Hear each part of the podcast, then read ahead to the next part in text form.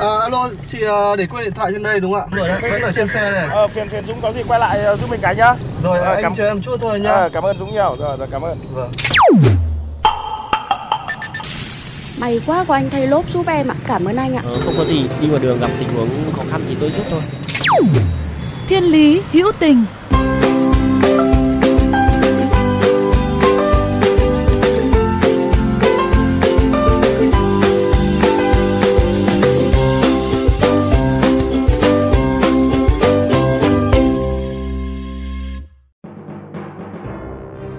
Quý vị và các bạn thân mến, giữa lúc người dân miền Trung đang nỗ lực hết mình để chống lại sức tàn phá từ cơn bão Noru, cơn bão được cho là mạnh nhất trong vòng 20 năm qua, đã có rất nhiều người tìm mọi cách để hỗ trợ đồng bào vượt qua cơn thịnh nộ của thiên nhiên nhờ những gì mà mình có được. Từ những người có nhà kiên cố, khách sạn, nhà hàng hay nhà xưởng đều mở rộng cửa để đón bà con làng xóm vào tránh bão. Và chính lúc này, nơi bão đi qua cũng là nơi tình người được lan tỏa và sẻ chia.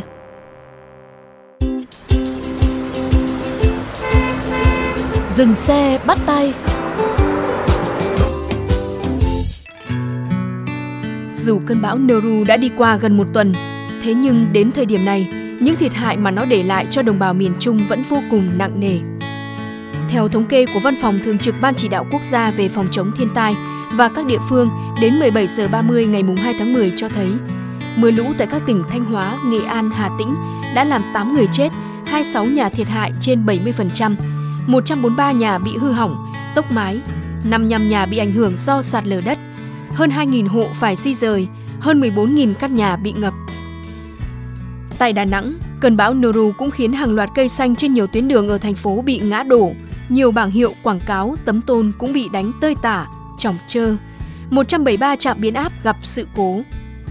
Mặc dù vẫn có nhiều tổn thất, tuy nhiên, theo đánh giá, thiệt hại do bão Noru gây ra đã được hạn chế ở mức thấp nhất so với cường độ bão khi đổ bộ vào nước ta. Đặc biệt, trước khi bão Noru đổ bộ vào đất liền, trên mạng xã hội đã xuất hiện hàng loạt các bài viết ngỏ ý hỗ trợ trú bão, ăn uống miễn phí cho mọi người ở khắp các tỉnh thành nói trên. Đó là lời mời từ những chủ sở hữu nhà hàng, khách sạn, quán ăn, thậm chí là nhà riêng, khiến nhiều người không khỏi ấm lòng. Một trong những người có động thái này ngay từ sớm, đó là chị Phan Thúy Vân, chủ các căn villa tại Đà Nẵng và Hội An. Ngay khi có thông tin đầu tiên về cơn bão Noru tiến vào đất liền, chị Vân đã chia sẻ bài viết trên trang mạng xã hội của mình, ngỏ ý hỗ trợ nơi tránh bão, cung cấp đồ ăn cho người cần, đặc biệt là những người xa quê mưu sinh, không có nơi tránh trú. Vì mỗi lần bão là những người dân mà ở ngay khu vực biển và những cái bạn mà thường mà tới trọ ấy, thì những cái cơ sở trọ họ không có đủ đáp ứng được cái mà chống bão, thì thường là mình sẽ chia sẻ cho bà con lớn tuổi hoặc là những bà bầu ấy, họ cần thì họ sẽ tới để mà họ lưu trú bên mình. Thì hầu như năm nào bên Văn cũng hỗ trợ bà con cái vấn đề này hết. Nếu như mà tính ra là bà con sẽ ở được khoảng từ 100 đến 120 người đấy. Sau khi những dòng trạng thái được chia sẻ, bài viết của chị đã nhận được nhiều lời hồi đáp tích cực. Những căn villa cũng nhanh chóng được lấp đầy, đa phần là những người lớn tuổi, bà bầu, các sinh viên sống trong những khu trọ gần đó. Càng về chiều tối, lượng người đến càng đông hơn. Chị Vân tâm sự, đây là việc bản thân nên làm để giúp đỡ mọi người. Càng trong khó khăn hoạn nạn, lại càng phải giúp nhau. Mình cũng muốn tạo cái sự thoải mái cho bà con. Họ cũng sợ là mình tính phí đó, nhưng mà lần nào đoàn nào tới thì mình cũng dặn để tăng là trấn an bà con là tất cả đều là miễn phí hết để người ta có thể thoải mái. Và cũng là rất là may mắn cho mình là có các bạn nhân viên ở trong đó rất là nhiệt tình. Và họ cũng đã làm hết sức là hỗ trợ bà con hết mức. Nên là khi sáng nay họ rời đi thì họ cảm ơn. Và thực sự ra là mình cái tình cảnh cái lúc đó mình rất là xúc động. Tại vì thực sự nhiều khi ngày hôm qua không muốn đón vào ban đêm nữa, nhưng mà có nhiều người họ tới trú ở bên cạnh ấy. Bên những cái nhà bên cạnh nó bị nước vào ấy, thì là họ gọi cho mình cũng chịu không được, là phải chuẩn bị hết những chân ga gối mình có sẵn để cho bà con có thể vào những cái phòng lớn mà trú tạm.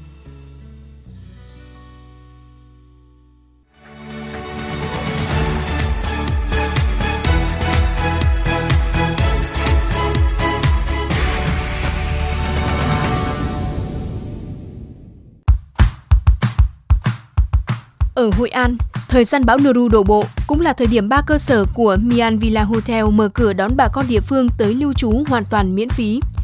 Chiều tối 27 tháng 9, cơ sở của khách sạn ở số 30 đường Nguyễn Tuân đã kín chỗ. Chị Sen, nhân viên phụ trách villa, tất bật hỗ trợ sắp xếp chỗ ở và cùng mọi người nấu ăn.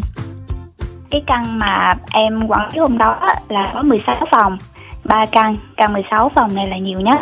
Dự kiến ban đầu là em đón khoảng tầm 40 đến 50 bà con thôi, tại vì để cho bà con có cái chỗ ở thoải mái, không có chăn lắng. Với lại villa thì cũng rất là rộng, tụi em cũng có giường, nệm, đồ phụ này nọ này kia nữa. Xong thì sau khoảng tầm 5 giờ hơn thì gió bắt đầu mạnh dần. Thì em thương lượng với bà con trong quá trình sắp xếp phòng thì lại dư ra được vài phòng nữa. Và em tiếp tục cung cấp tin để cho mấy chị là có con nào tới hứng thú tiếp thì tiếp tục đón. Thì lúc đó là đến khoảng tầm 10 giờ tối thì chính xác là villa đón được tầm gần 70 bà con, trong đó là có phụ nữ mang thai nè, có các cụ bà với lại trẻ con là chính. Chị Sen cho hay, từ chiều ngày 27 tháng 9, gió bão bắt đầu mạnh lên. Vì là ưu tiên bà con có hoàn cảnh khó khăn, những người ở nhà trọ không kiên cố và người dân ở các khu trũng thấp, giáp biển dễ gặp nguy hiểm khi bão đổ bộ.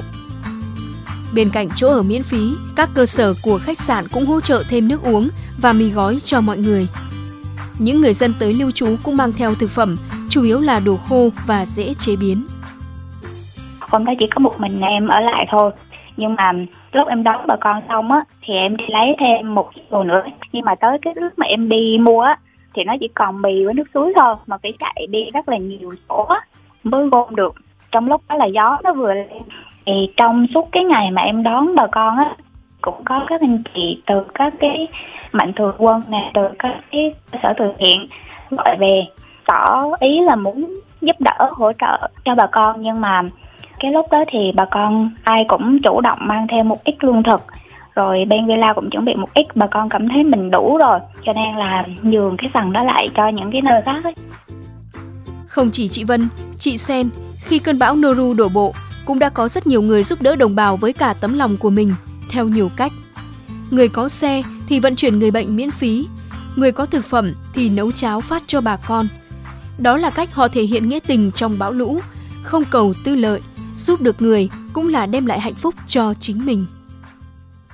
Thực ra nếu mà đọc về những cái hoàn cảnh, những cái mà bài viết này chia sẻ đó, mình cảm thấy nó ấm áp trong cái lúc mà bão mà người ta đang cần mình. Thì những cái người mà không tùy chi phí lợi nhuận nào có thể giúp đỡ được bà con thì thực ra đó là tấm lòng mà mình thấy nó đang tỏ nhiều. Nó cũng làm cho mình cảm thấy là mình hạnh phúc hơn.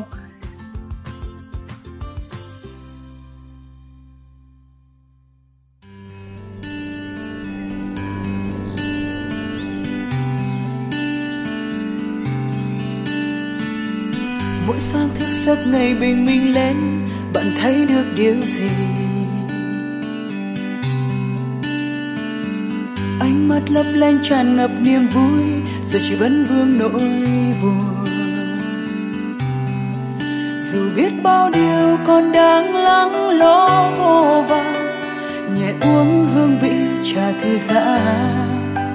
Hãy nở nụ cười tươi để khắp muôn nơi, để niềm tin tỏa sáng.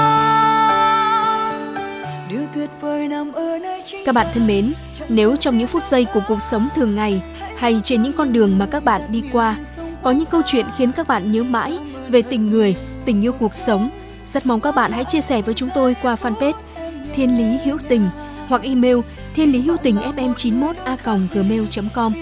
Chương trình phát sóng chiều thứ 3, phát lại chiều thứ 5 hàng tuần trên kênh VOV Giao thông. Để nghe thêm hoặc nghe lại chương trình trên các thiết bị di động, thính giả có thể truy cập website vovgiaothong.vn, các ứng dụng Spotify, Apple Podcast trên hệ điều hành iOS, Google Podcast trên hệ điều hành Android. Rồi sau đó gõ từ khóa VOVGT, VOV Giao thông hoặc gõ tên các chương trình. Cảm ơn quý thính giả đã chú ý.